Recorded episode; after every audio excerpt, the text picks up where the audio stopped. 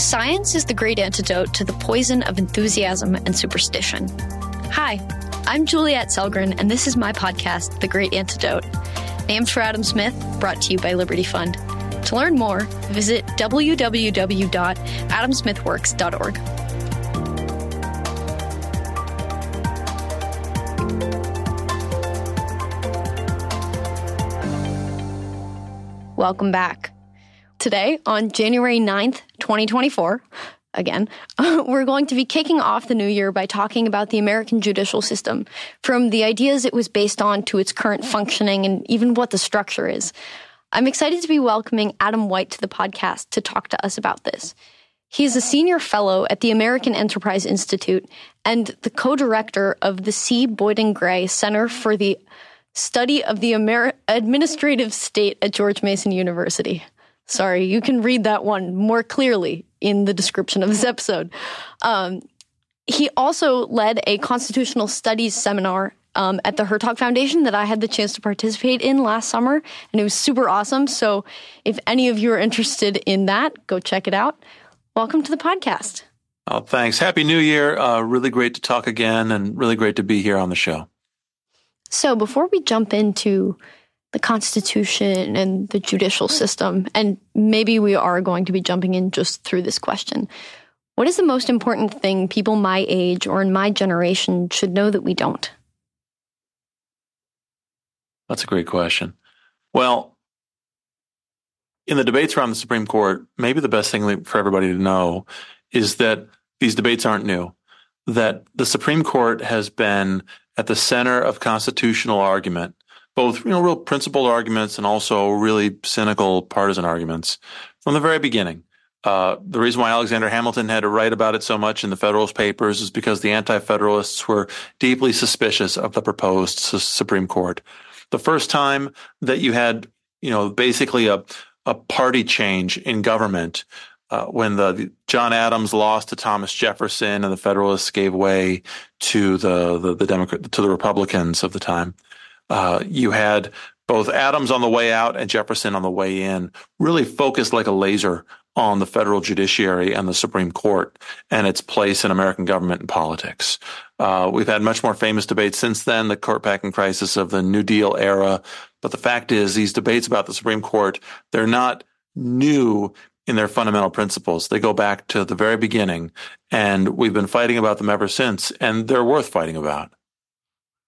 So, this is a great introduction. And before we even get into what those debates were and how they shaped the system, I kind of want to lay the groundwork for what the system we have looks like. Because either you're like me and there was a point in time where even though you had learned about it in school, you didn't really understand the structure of the courts and how that worked, or you kind of take it for granted how it's different from other systems. Um, so, can you talk to us about that a little bit? What is the court structured like? What what is the judiciary really? Sure. Well, if if you listeners haven't looked at this part of the Constitution before, they should, and they'll be surprised by how brief it is. Uh, you know, the Constitution, the, the, U.S. Constitution sets up the, the three parts of government, the legislative and judicial and executive powers. And in the judicial powers section, it refers to, it says there will be a Supreme Court and it mentions that there will be a chief justice. Uh, but it doesn't really say much more than that. It doesn't say how many number of justices there should be on the court. You know, I served uh, in 2021 on President Biden's commission on the Supreme Court, where we we studied the debates over court packing and so on, and that we had that whole debate and discussion because the Constitution itself doesn't specify the number of justices. There's currently nine, but that's just because Congress, since the 1860s, has has set it at nine justices. Originally, when Congress first structured the Supreme Court, the very first Congress, they set it at six justices, which might be a surprise to listeners. We're used to having an odd number because we have all these 5-4 decisions. But the original court was six justices so that there could be basically two from New England, two from the mid-Atlantic, and two from the South. Um, by the way, in addition to not specifying the size of the Supreme Court, the Constitution doesn't specify what the federal judiciary below it would look like. Um, it, it, the Constitution provides that there could be lower federal courts that Congress would create, but it leaves the door open, at least, to Congress not creating a lower federal judiciary and letting the state courts and the state Supreme Courts be basically the lower federal judiciary in its entirety. Now, from the very beginning, we, we did end up having uh, lower federal courts, and that's changed, but the, over time, in some ways. But basically, the structure we we we have we have now and we've had for a very long time is the Supreme Court sits atop a group of what are called circuit courts, courts of appeals, um, a, little more than a dozen of them around the country. Uh, and then below them are the federal trial courts. We call those district courts. And when a case goes to federal court, it starts in a federal, it, it generally starts in a federal trial court and then gets appealed up to the federal courts of appeals. And then from there, the Supreme Court has a lot of discretion on what cases or issues it actually hears from the lower courts. That's that's I can unpack any of that if you want to. It's probably more detailed than you wanted in the first place. But my one observation I'd give from the outset that I think is important for young people thinking about this today is that if anything has really changed in, in recent years, whether that's recent decades or just the last few years, it's that the federal judiciary process is getting faster that cases end up in court faster. They make their way through the courts of appeals faster. They get to the Supreme Court faster. Um, and in many ways, that's a good thing. If you're somebody with your constitutional rights at stake, you're glad that the the judiciary is hearing these cases quickly, and that you might even have your case before the Supreme Court quickly. Um, but there there is some drawbacks to this. Um, and all of it, I think, is symptomatic of the fact that government in general just moves more quickly. So I kind of I'll, I'll get to different parts of of the I would say very concise and compact and very good response that you just gave. Um, no worries about too much information. Um, but this is one I want to address before um, we continue on and hit the rest of those points, which is the last thing you said. Why is it going faster now? Few things. Uh, once upon a time, a long time ago, you really wouldn't end up in federal court challenging the constitutionality of a statute or, or some government action unless you actually faced prosecution of some kind by the government right. If you if you saw a statute that affected you and you thought was unconstitutional well you would challenge it if the government actually enforced it against you. But for a very very long time i guess now more than a century um, about a century there's a statute that allows you to bring a preemptive action to challenge the constitutionality of laws or government actions or regulations. We call those declaratory judgments. And so instead of waiting for the government to do something to you, you go to court first and you sue to get a declaration that the law is unconstitutional. And that's, that's great in many ways. Um, we shouldn't, we, we, we shouldn't all have to live under the burden of worrying that we're going to be prosecuted for something. Uh, that's that kind of approach it chills free speech, it chills other government exercise of of, of constitutional rights um, by the people, and so being able to go to court first is in many ways a, a, blessing. But it does mean, though, that anytime a major statute is signed or a regulation is issued or the government announces some other policy, you're going to immediately have a lawsuit.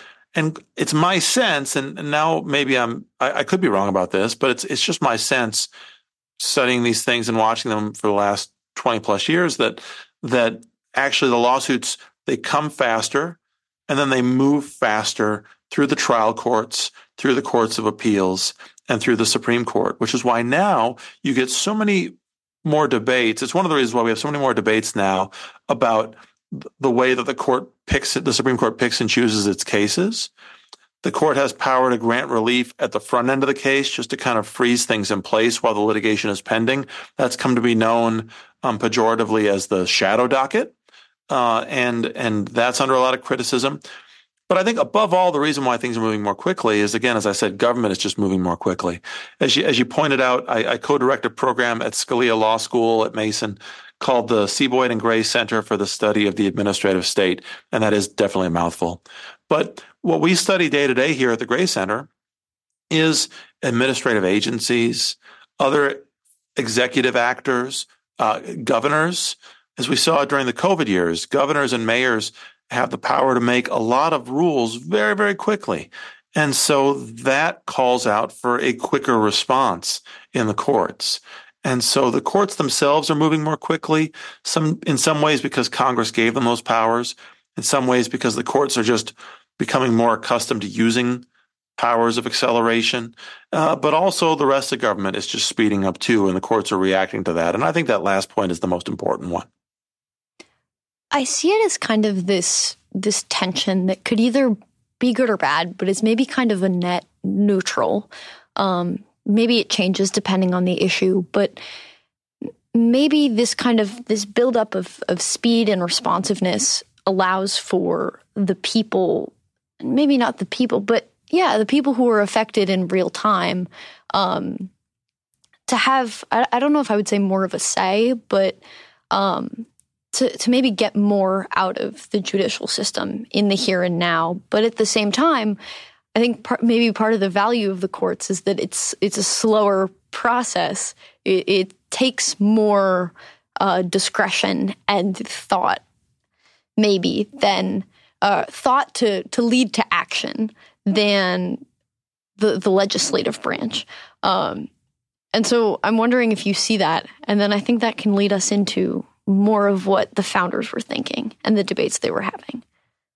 Well, you're right on in terms of, of the ideal of this, that from the very beginning, the idea was that judges would be separated, separated from political passions and, and from just the energy of the political process. And they'd be more deliberate.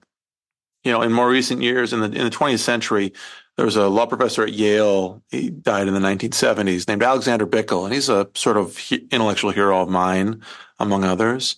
And he described judges, um, I mean, almost in cartoonish terms. He, it's, it's, a, he, he sort of described them as, you know, alone in their study, really studying deeply American law and tradition and, and sort of having a sense of where things were headed and trying to help lead those debates, but not force those debates. I, you know, 10 years ago, I used to compare it to a movie that's probably now, you know, too old for, for even uh, the young people listening to this podcast. But on the, the movie Anchorman, the, the Will Ferrell movie with Ron Burgundy, where he says, my, my, my library smells of rich mahogany and is filled with many leather bound books.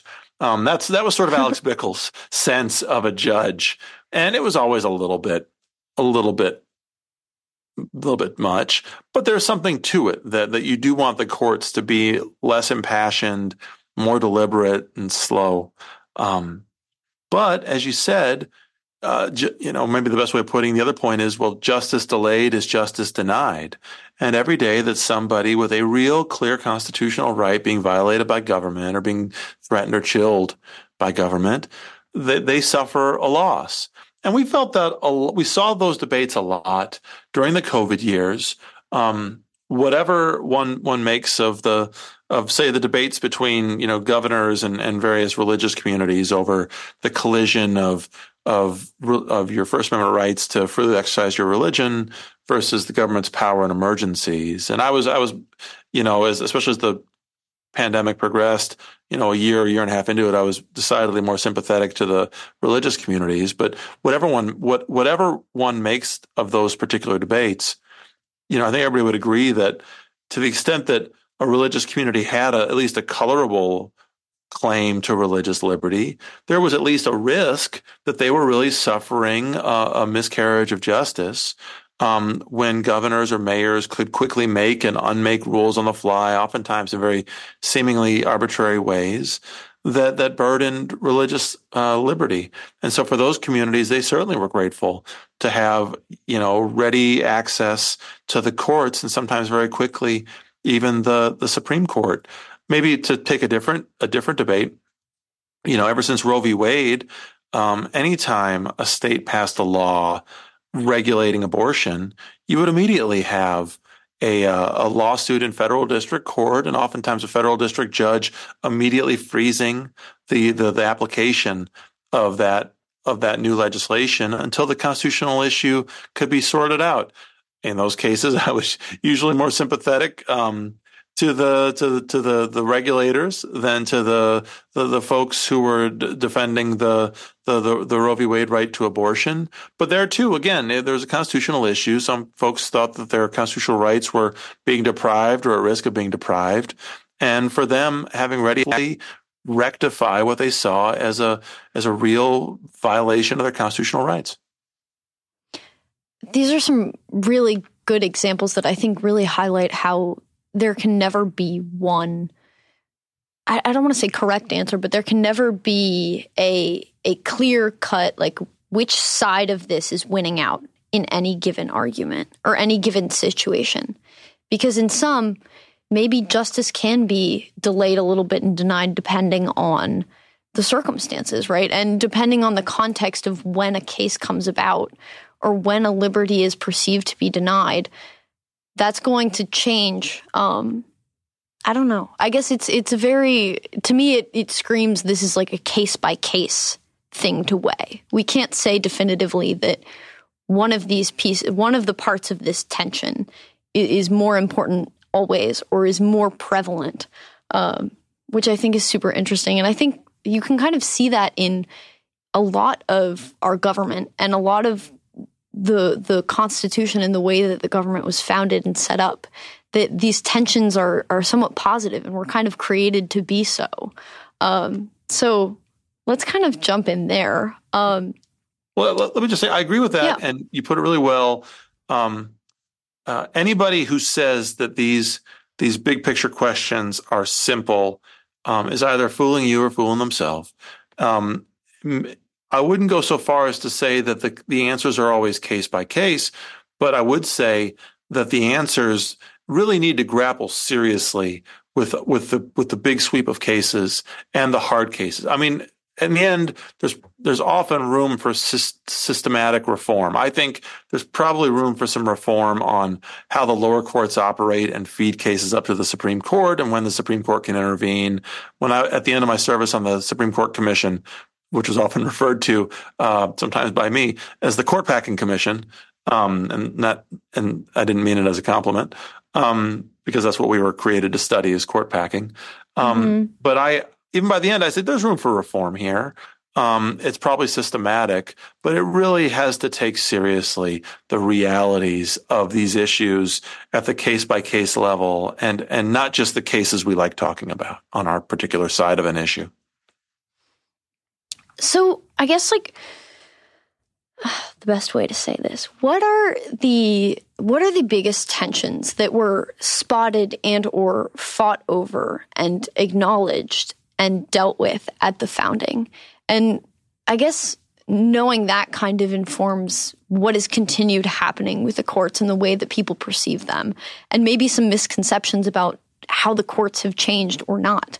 Um, can you tell us a bit about that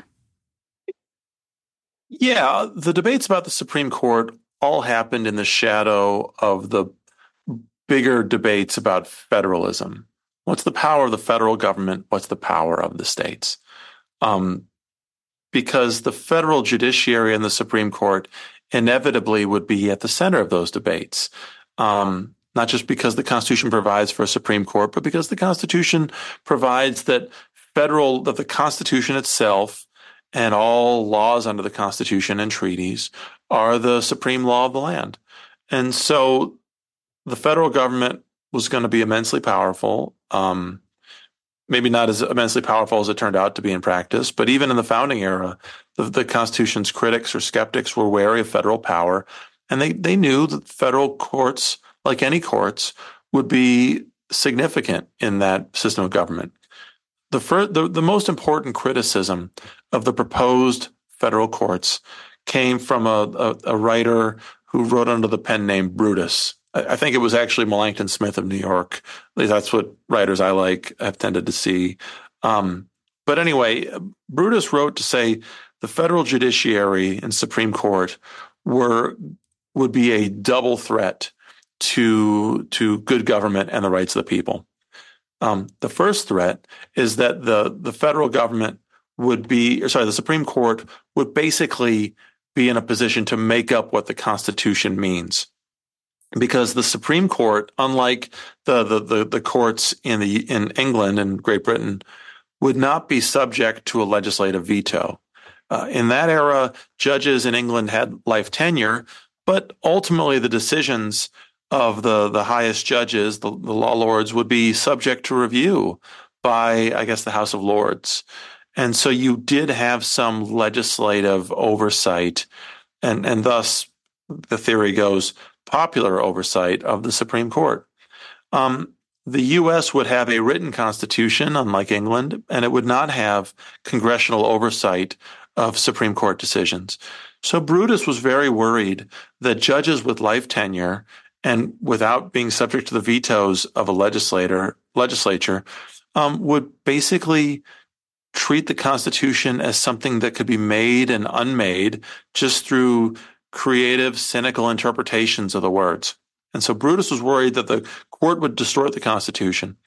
And he also worried, secondly, that the Supreme Court, since it's a federal court, would be inherently biased towards federal power and would um, uh, would assist the Congress in taking away the states' powers. So the federal Supreme Court would be both a threat to Congress and a threat to the states.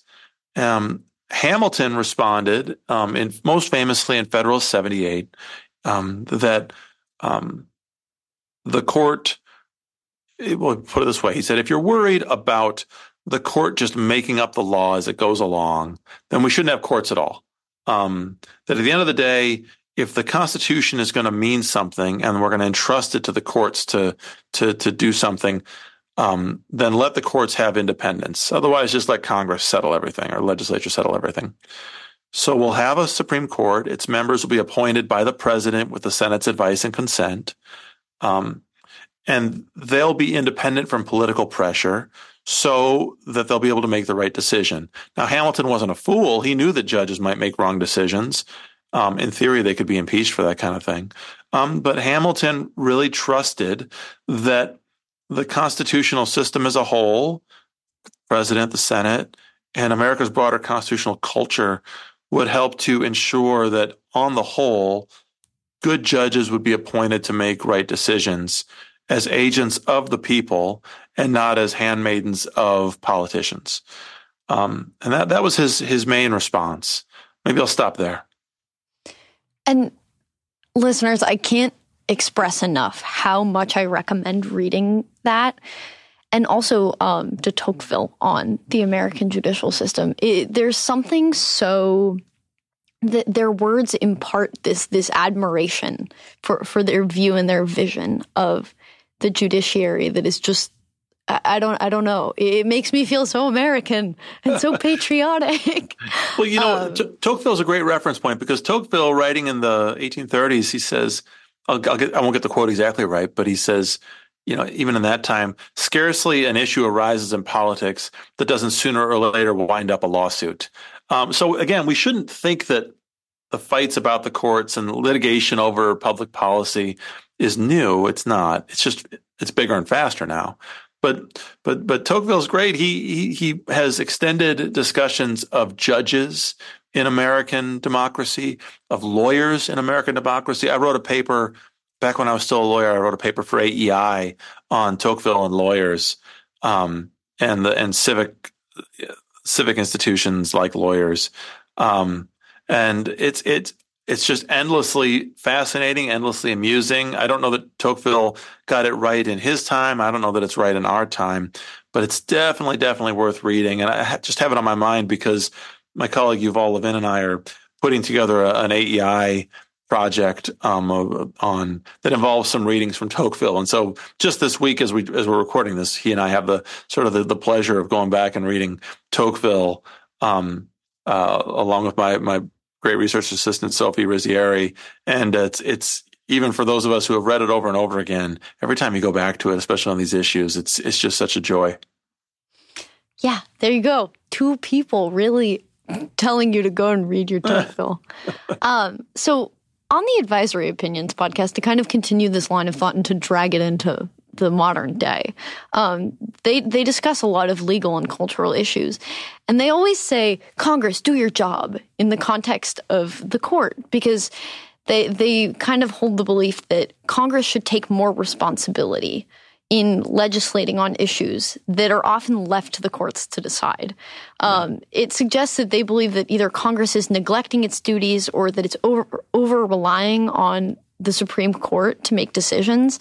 Um, but we also call the Supreme Court the the one that that decides the law of the land. So obviously, there's this relationship between what the law is and what legislation is and should be, and the courts and Congress. So I guess has Congress moved away or or increased its reliance on the judiciary, um, or is this kind of always the relationship it was destined to have? Before I answer, that's a great question. I just want to say, since there surely is overlap between this audience and the advisory opinions audience, I just want to tell you folks, I met Sarah Isgur when she was a law student and I was a young lawyer at a law firm. And uh, she, it, she was so clearly destined for stardom, even as a law student, that I, uh, no matter how long any of you have been listening to Advisory Opinions, I was a Sarah Isgur fan first. So let me just get that out on the table. Um, on the point about Congress doing their job, I sometimes equate them to the opening scene of the first Godfather movie where the again this no, this is very old, but the the Frank Sinatra knockoff Johnny Fontane is in the Godfather's office, sort of crying about how he's getting a raw deal um, from the studio head, and the Godfather finally gets sick of it and slaps Johnny Fontane in the face and says, "You could act like a man." And uh, I sometimes feel like that's what That's Congress's problem. They complain about the Supreme Court. They complain about the Supreme Court. They can start by just doing their own job um, by by legislating better.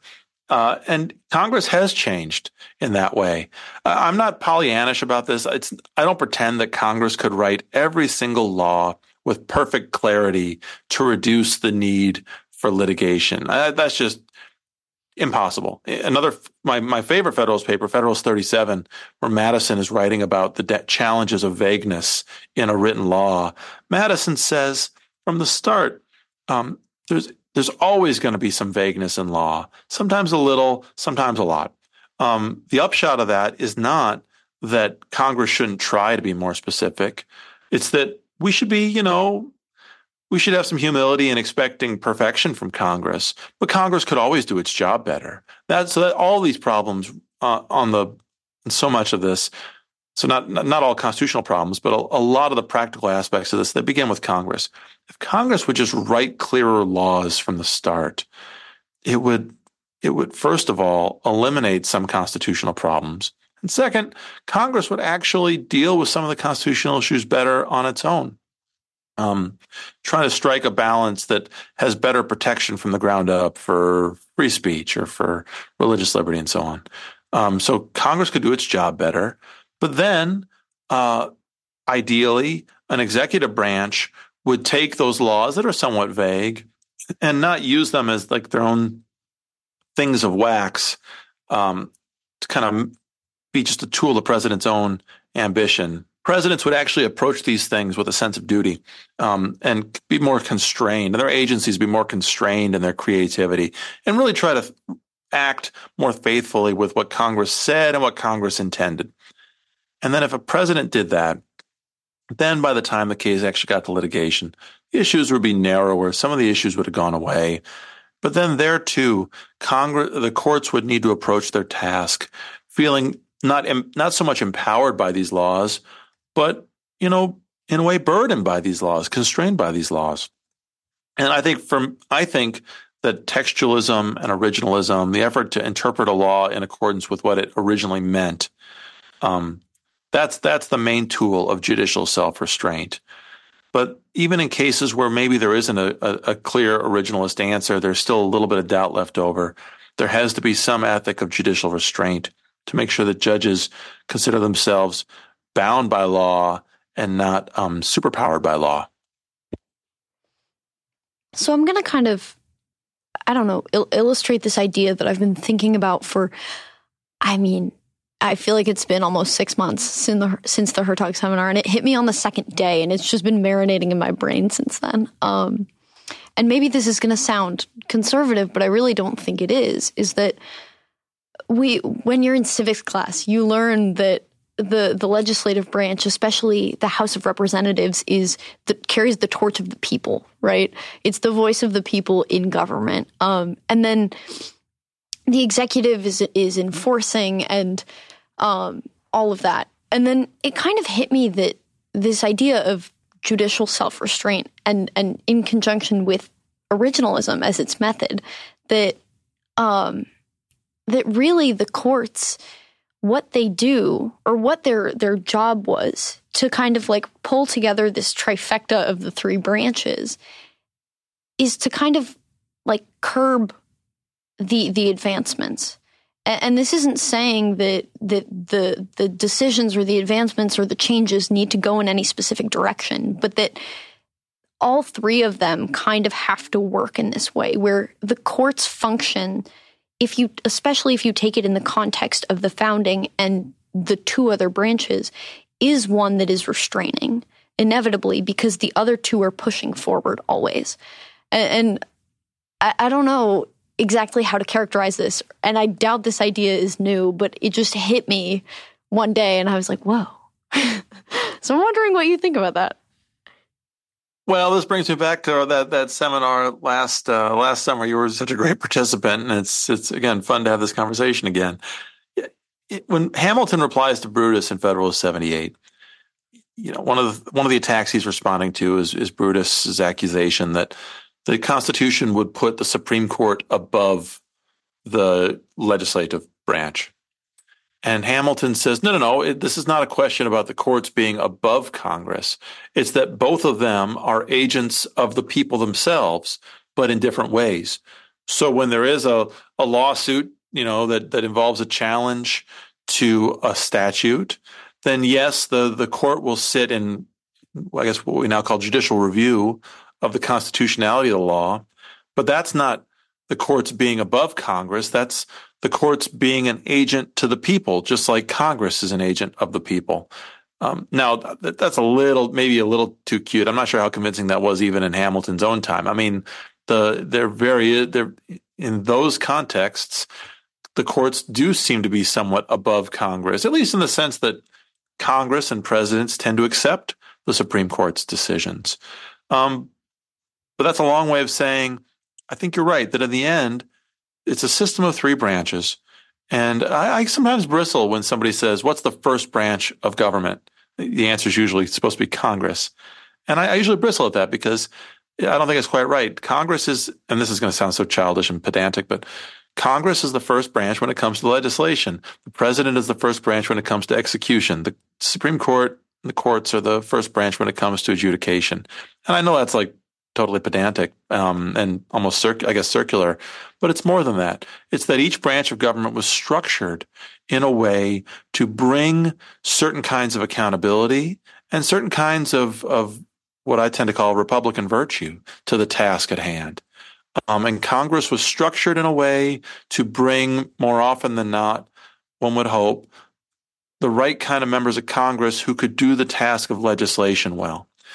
Um, it would attract the right kind of executive who would ex- execute well, and it would bring the right kind of judges who would judge well. And that's another part of Federal 78, where Hamilton really dwells on the incentive effects of giving judges life tenure, precisely so that you you attract the right kind of judge. You need all three of those things in the system, but it's not just that you need three separate branches.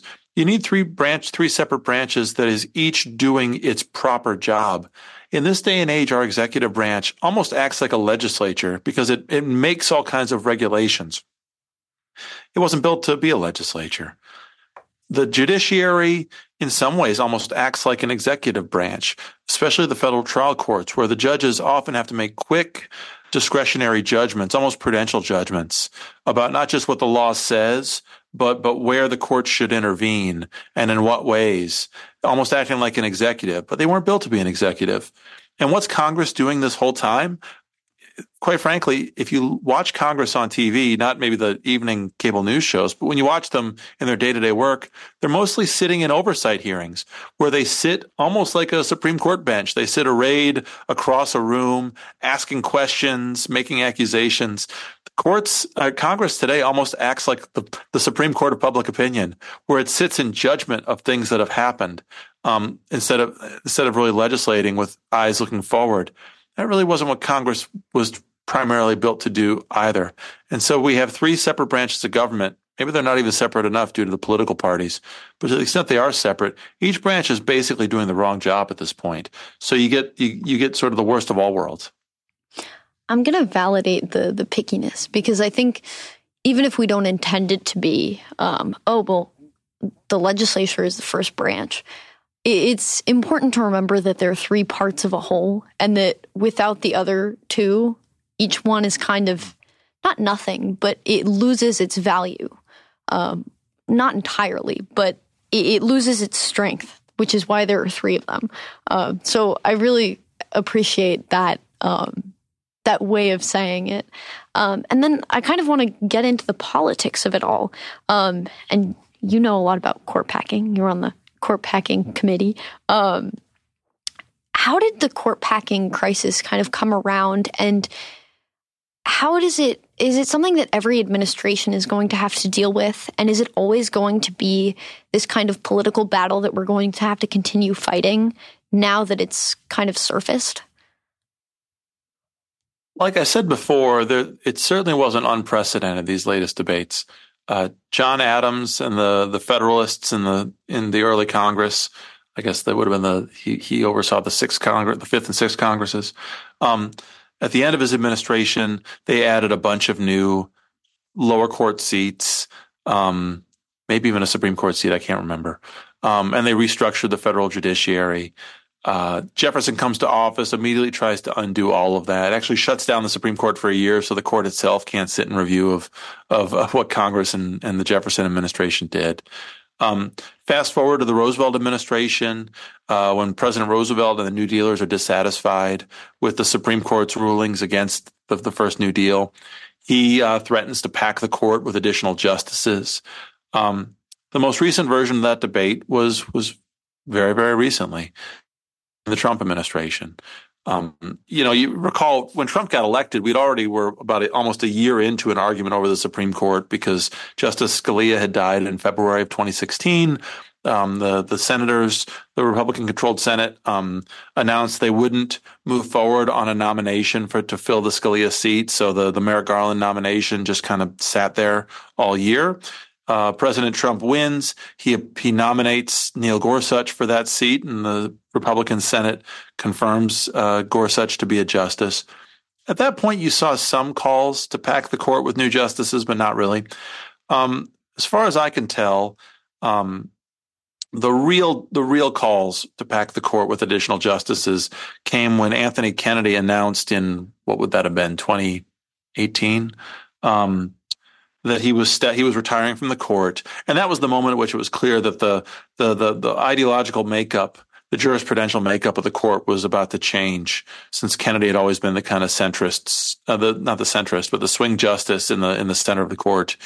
Um, uh, you started you started to hear calls to, to pack the court, and then of course you had Brett Kavanaugh was nominated, and then there was the the the the, the personal accusations against him that that that you know brought up all the flames around his nomination. Um, and then at the very end of Trump's term in office, uh, Justice Ginsburg dies. Uh, Amy Coney Barrett is nominated, and the Republican Senate, which had said they didn't want to move during the, the last election year, moved very swiftly to confirm the Barrett nomination. So by the time she was confirmed, or even before she was confirmed, you saw real, real threats to pack the court. So that when President Biden, before he was even president, but in the towards the end of the 2020 campaign, when when um, progressives were calling on him to promise to pack the court, he said, "Well, I'm not going to promise to pack the court." In fact, he had advocated against that for years, but he said, "I'll appoint a commission to study it." And so that's really where it came from. It was the last two years of the Trump administration more than anything that, that, that inflamed calls to pack the court. I thought those calls were all misguided. I thought they would be ruinous. I thought that if you, if, if President Biden and the Democratic Congress actually did add, say, four new seats to the Supreme Court as, as, as court packers wanted to, that the next Republican president in Congress would add another four court justices, or they'd impeach justices or something. But there would be some kind of countermeasure, and we would enter a new decades long era of really, really uh, nuclear warfare over the Supreme Court. It's kind of like a trade war um, where one side raises tariffs and the other, and it goes back and forth, except it's with court packing. Um, kind of a weird, but also, I think, accurate analogy. Uh, there could be a whole interview just on court packing, but you gave such a uh, concise overview and kind of insight into it. Um, that was super helpful. And I know I'm kind of going a little above time here, but I also want to ask you about another big um, issue with the court, something that has been circulating recently, which is also what we talked about at Hertog, which is precedent. Uh, yeah.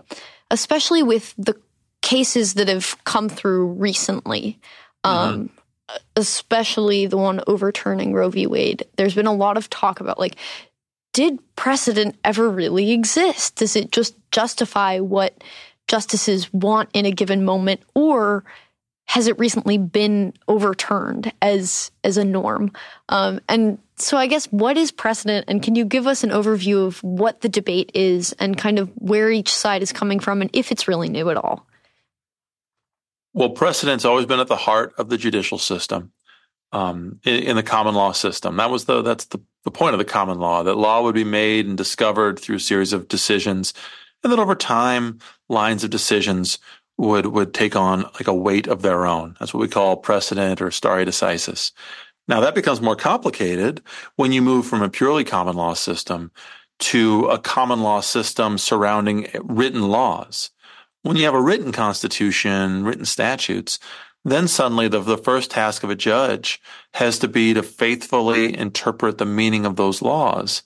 And precedent can build up around those interpretations and they can really inform those interpretations often.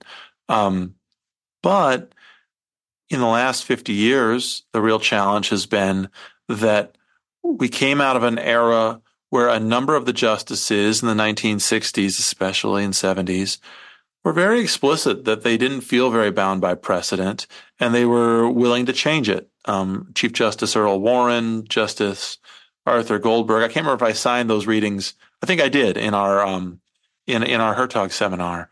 Um, they're they're they're sort of their own writings at the time outside of court where they're explaining why they they were willing to overturn so many precedents. You saw this flurry of of overturning precedent, making new precedent that really seemed at odds with the written constitution. Well, what happens when 25 years later you get the rise of the originalists and textualists who who try to once again put the text of a law front and center? you you had the American public over time from the 1980s onward, not maybe not the public, but the political parties polarizing over constitutional interpretation. And those really polarized debates and political debates, they they they all center around basically Roe v. Wade. And so for a while, we had a lot of cases in the Supreme Court that were about precedent involving a right to trial by jury or, or whatever. That was really kind of a, a shadow boxing around the, the main disputed precedent of them all, Roe v. Wade. And even after the court overturned Roe v. Wade uh, in the Dobbs decision recently, it's not like all precedent is going away. There's still a real debate about specific precedents, but each justice seems to have a slightly different or vastly different prudential sense of how to apply precedent. Maybe the way I, what I'd leave it with is is one example is Justice Alito, who I've written a lot about over the years, and as my writings make clear, I'm I, I'm I'm quite impressed by by his his jurisprudence.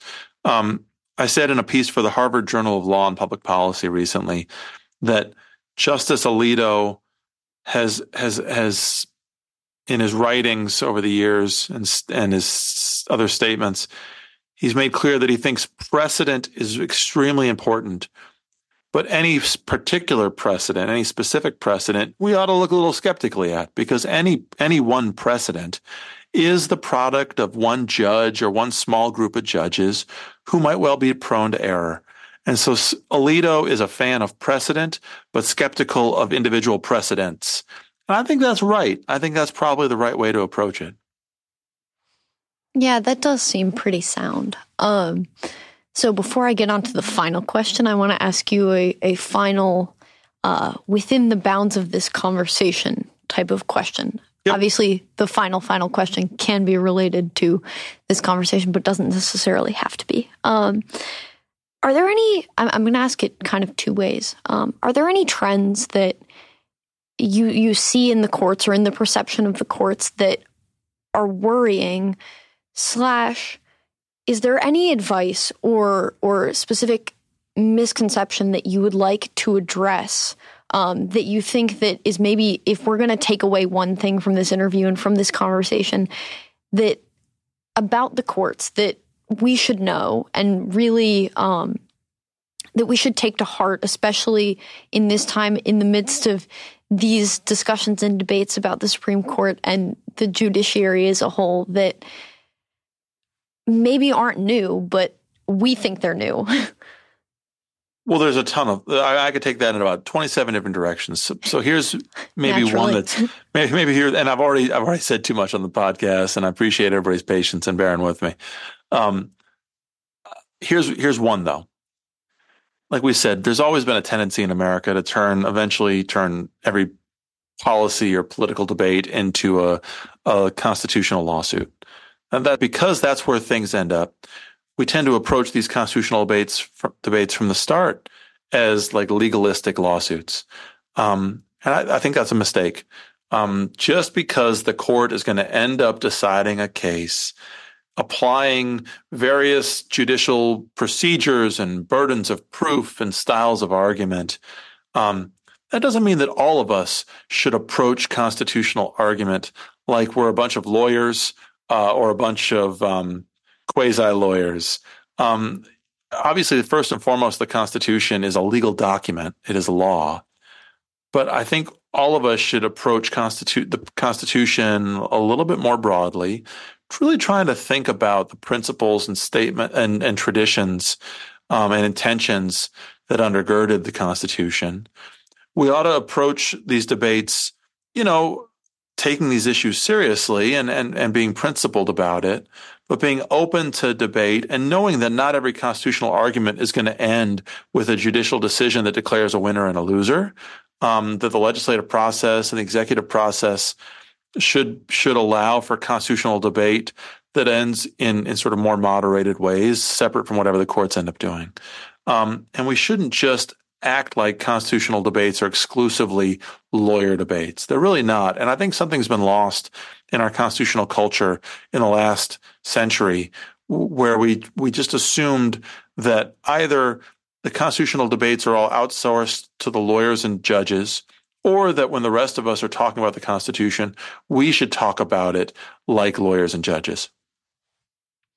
That's a great response. And thank you for all of your wisdom and for for taking the time to be on the podcast to talk to me and to all of these awesome listeners um, about these issues and to kind of give us deeper insight into um, our beautiful system, I will say. Um, I have one final question for you. Sure. What is one thing that you believed at one time in your life that you later changed your position on and why? Huh. Well, that's great. Um, I, I, again, I'm sure there's a lot of answers, and I don't know that um, this is the the um, I, just because I'm this is what occurs to me first. I don't want to make you think that this is like one of my central central issues or whatever. But I'd say in the last ten years, um, I've become. I went from being sort of casually like I wouldn't say pro death penalty, but like I was, you know, I was anti anti death penalty. Um, and now I, I, would I would very much like to see the death penalty um, abolished. Um, re- relatedly, I think I was very anti immigration. Um, I'm not anymore, and I was very in the past very cavalier towards um, issues involving like I, come from a, a, a, rural state. I come from Iowa, although I didn't grow up on a farm. But you know, I've uh, listen. I I, I love uh, steaks and burgers and bacon. I love to smoke briskets and all those things. But in the last ten years, um, I've become much more conscious about the and I really credit that to my my wife and daughters who have been much more concerned about that. and the, the through line between all of those is I think I've just tried to become more mindful of of cruelty um, in in day to day life, um, much more conscious about the about about human dignity and the and the dignity of all living things. Um, and it's not to say any of those three issues are are, are easy, right? Um, even though I, I, would like to see the death penalty abolished by legislatures, um, I know the reasons for the death penalty, and I know the suffering of the. I'm, I'm uh, mindful of the suffering of victims of really horrible crime and, and, the need for deterrence and so on.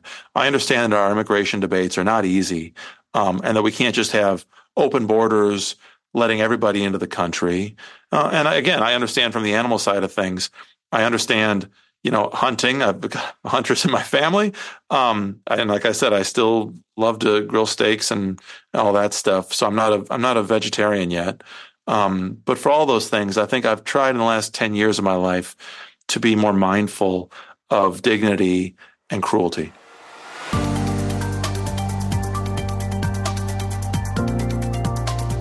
Once again, I'd like to thank my guests for their time and insight.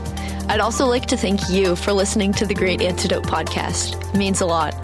The Great Antidote is sound engineered by Rich Goyette. If you have any questions, any guests, or topic recommendations, please feel free to reach out to me at greatantidote at libertyfund.org. Thank you.